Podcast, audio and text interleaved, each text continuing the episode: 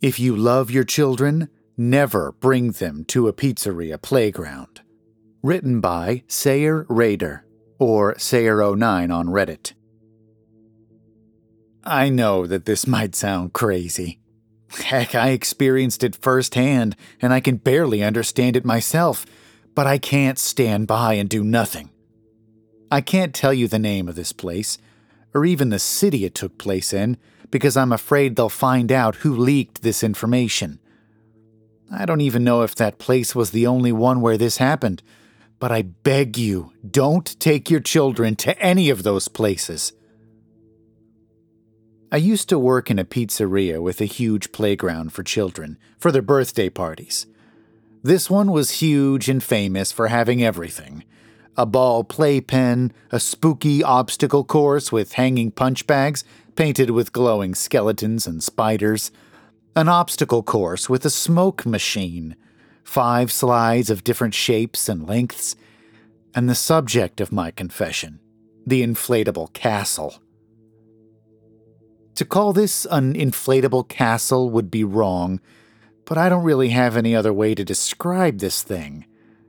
It was a cross between a slide and an obstacle course, full of punching bags the size of adults, so children could run through or just punch them until they calmed down after their sugar overdose. It was simple but effective, with light green colors covering its surface, along with blue thin lines for the inflatable tubes forming the slide. Children loved this thing, and looking back, I think it was because it attracted them. I was a newbie in this place. Originally, I was simply tasked with taking care of the front desk, greeting the customers and calling the cleaning ladies to any section of the playground that needed cleaning after the children got too excited from eating too many slices of cake in a row before running everywhere and throwing up everywhere. That was supposed to be my only responsibility but the asshole I had as my manager, we'll call him Dick, always forced me to do all the degrading and menial tasks he could think of because I refused to kiss his ass like everyone else. Taking out the trash, dealing with complaints from parents about how their little angels asked for a chocolate cake but got strawberry flavor instead, or being yelled at by a parent because we didn't take refunds on a toy a 15 piece puzzle with a drawing of our mascot that cost 9 bucks because it had already been used. I had to keep a poker face as this angry, overgrown potato threw it against the ground and stomped it so hard I thought he would bring down the entire building with his weight. You know, the usual. This happened during one of my afternoon shifts. I was standing at the front desk, lost in my own thoughts, and staring at the giant clock hanging on top of the entrance as it ticked down to the end of my shift. The mascot plastered on it mocked me with his dumb, goofy smile as his arms, acting like the clock hands, barely moved at all, dragging on my eternal agony. The place had been closed for today after our latest guests left, a single family having a birthday party in one of the rooms. The kids were running everywhere as their parents ignored them by getting wasted at the bar. Dick walked down to the front desk, turning the corner with his smug expression that could only mean one thing. He was going to give me more shitty tasks to torture me. I kept my poker face the best I could as he told me that our boss told him we had to check the safety of the inflatable castle. Of course, what he meant is that I would have to do this shit while he banged one of the female coworkers in the locker room.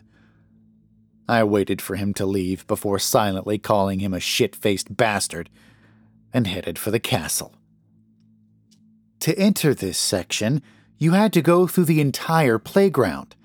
We didn't have a back door or a shortcut because whoever built this place was a friggin' idiot Entering through the ball pin and crossing through the dark tunnels with the glowing skeletons, snakes, and spiders.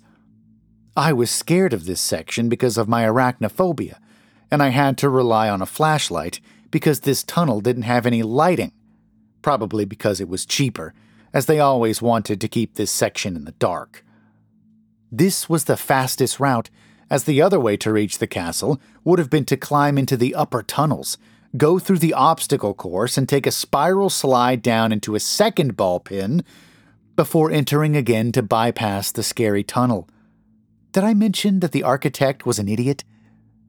I didn't want to risk getting stuck in the slide, as that thing was made for children, so my only option was to face my fears as best I could.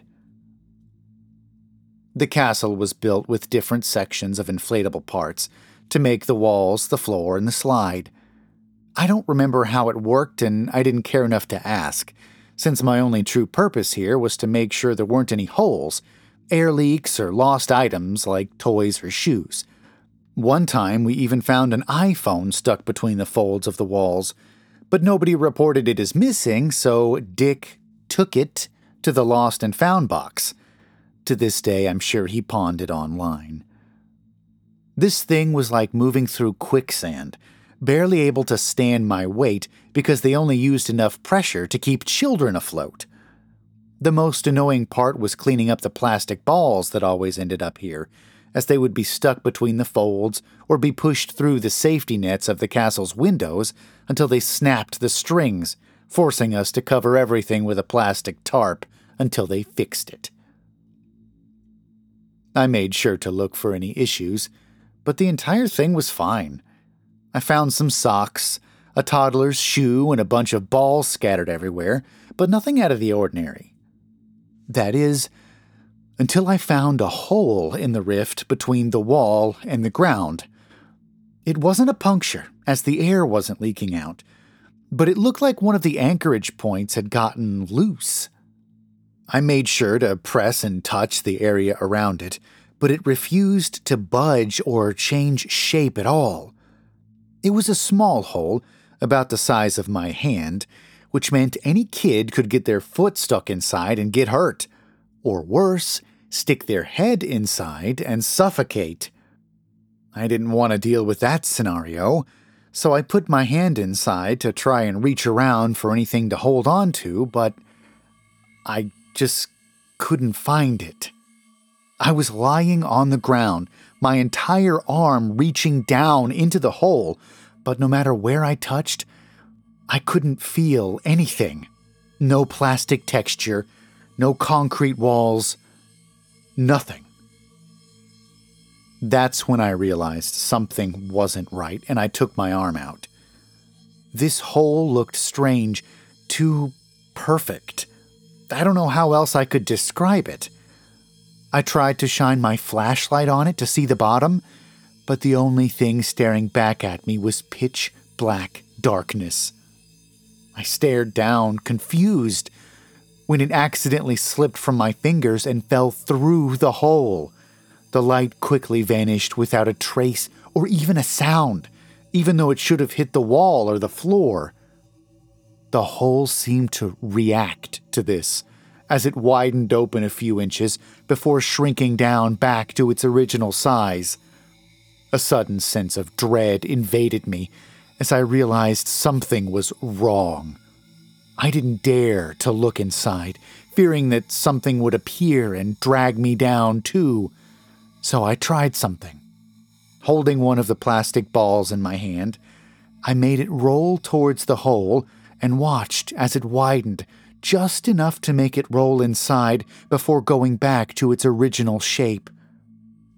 I threw a couple of balls again, and it repeated the same pattern as before, growing and shrinking all the same. This isn't a hole, a part of my mind told me. It's a mouth, and it's hungry. I didn't want to believe that, but it was hard to ignore what I was witnessing, especially after I already inspected its insides. I slowly walked away, trying to avoid disturbing whatever it was, but at this point it didn't really make a difference. I had entered its territory, messed with it, and threw things into their maw. They probably knew about my presence, but didn't care at all. Why was that? I didn't want to think too much about it, so as soon as I reached the exit, I bolted out of the playground. By the time I realized what I was doing, I was sitting on the ground and covered in sweat. I couldn't believe it. I refused, but I couldn't shake it off. I tried to convince myself that I simply imagined things, that I was too tired and half asleep, so I simply imagined this thing. Just in case, I told Dick that I found a possible hazard in the castle. If he could see it too, then it would mean it really existed, right?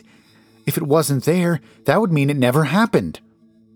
He asked me about the problem, so I told him it was a hole in the castle between the wall and the floor, and his attitude changed. His grin quickly shifted into a frown, telling me that I could go home for today. I was surprised, and when I tried to ask if something was wrong, he simply yelled at me to get out of his face and leave already. I was afraid. I didn't know what I'd gotten myself into, so I went straight for the locker room to change back into my clothes and headed to the exit. I passed in front of the inflatable castle one last time, as the locker room was in the same hallway overlooking it. I tried not to look back as I left, but my curiosity got the best of me. I didn't want to turn around. My brain was yelling at me to get out already, but I didn't listen. From the corner of my eye, I saw what looked like children staring at me from inside the castle. They weren't moving, jumping, or even making any noise at all. They were pressed against the windows their eyes peering through the safety net as I continued to walk away. I tried to act as if I didn't see them, but a part of me knew that they noticed. Even though I barely caught a glance of these kids, I realized that something was very wrong with them. None of them had any color. They all looked like they'd been thrown in a vat of bleach until all the colors had been extinguished and turned into marble statues. I kept walking, trying to act as if I hadn't experienced anything out of the ordinary, with my heart threatening to jump out of my chest as I tried to erase these events from my mind. It was useless, and now I know this. They've been scarred forever in my mind, and I can sometimes see their emotionless stares when I close my eyes. Nothing's happened since that day, at least to me. I could barely sleep at all that night, and when I finally managed to close my eyes for more than a few seconds, I was awoken by a phone call from my boss saying I was fired because of bad conduct or some bullshit. I don't remember what they said, but I received a message telling me that I was fired and banned from the premises, and same goes for any other locations of their franchise. Apparently, I had tarnished the goodwill of the company with my insubordination and unpleasant attitude, which I can assure you is a complete and total lie. I tried to contact them, but my phone number had been blocked by the company, and any emails I sent them were answered with the same excuse. Unable to shake off the feeling that I'd stumbled across something I shouldn't have, I looked up any info about the company online, but I didn't find anything unusual. Articles, videos, newspapers, nothing came up at all, and that worried me. There was no way this business could be so perfect. There had to be something bad about them, like an accident or some unlawful practice, or maybe some mentions about the same things I had witnessed but I couldn't find anything. Exasperated, I gave up on my quest and tried to leave everything behind me, move on with my life and all that stuff. That is, until one day I received a letter in my mailbox. It looked suspicious at first glance, with no stamps or addresses at all. All it had was my name on the cover, written with a red marker. Whoever left this wanted me to find the truth, so I took it inside and ripped it open, pouring its contents on my desk. A dozen papers fell down, ranging from printed documents to photocopies of what I presumed were the original newspaper clippings. All of them were related to my workplace, with most of their info censored. Names, photographs, dates. The person behind this only left me breadcrumbs to investigate for myself, probably to test how badly I wanted to know the truth.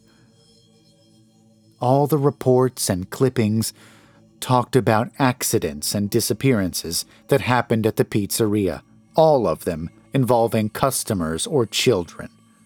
Children vanishing without a trace as they played.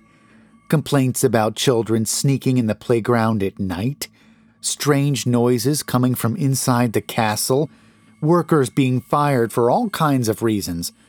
In a single year, they'd gone through 20 replacements most of them having been fired for the same reason I was. And the missing children. Oh, Jesus. There were photos of kids ranging from 3 to 12 that had gone missing inside or around the location. There were reports all over the country with a list of names listed under every pizzeria. One page was full of mugshots of these children, and among them were the same ones I had seen watching over me inside the castle. It didn't make sense. Some of them had been missing for years, even in other cities.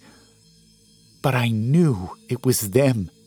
I could remember their faces, their hairstyles, their clothes, everything. They hadn't aged a single day since they went missing.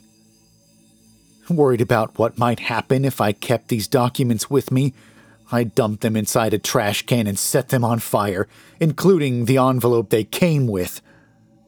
I stared into the fire until all that remained were ashes, trying to make sure there wasn't any trace left of them.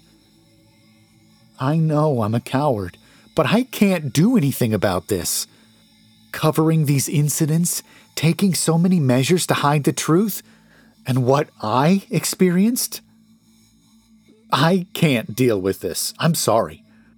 I wish I had the courage to post any info that might help to expose the truth. But I can't.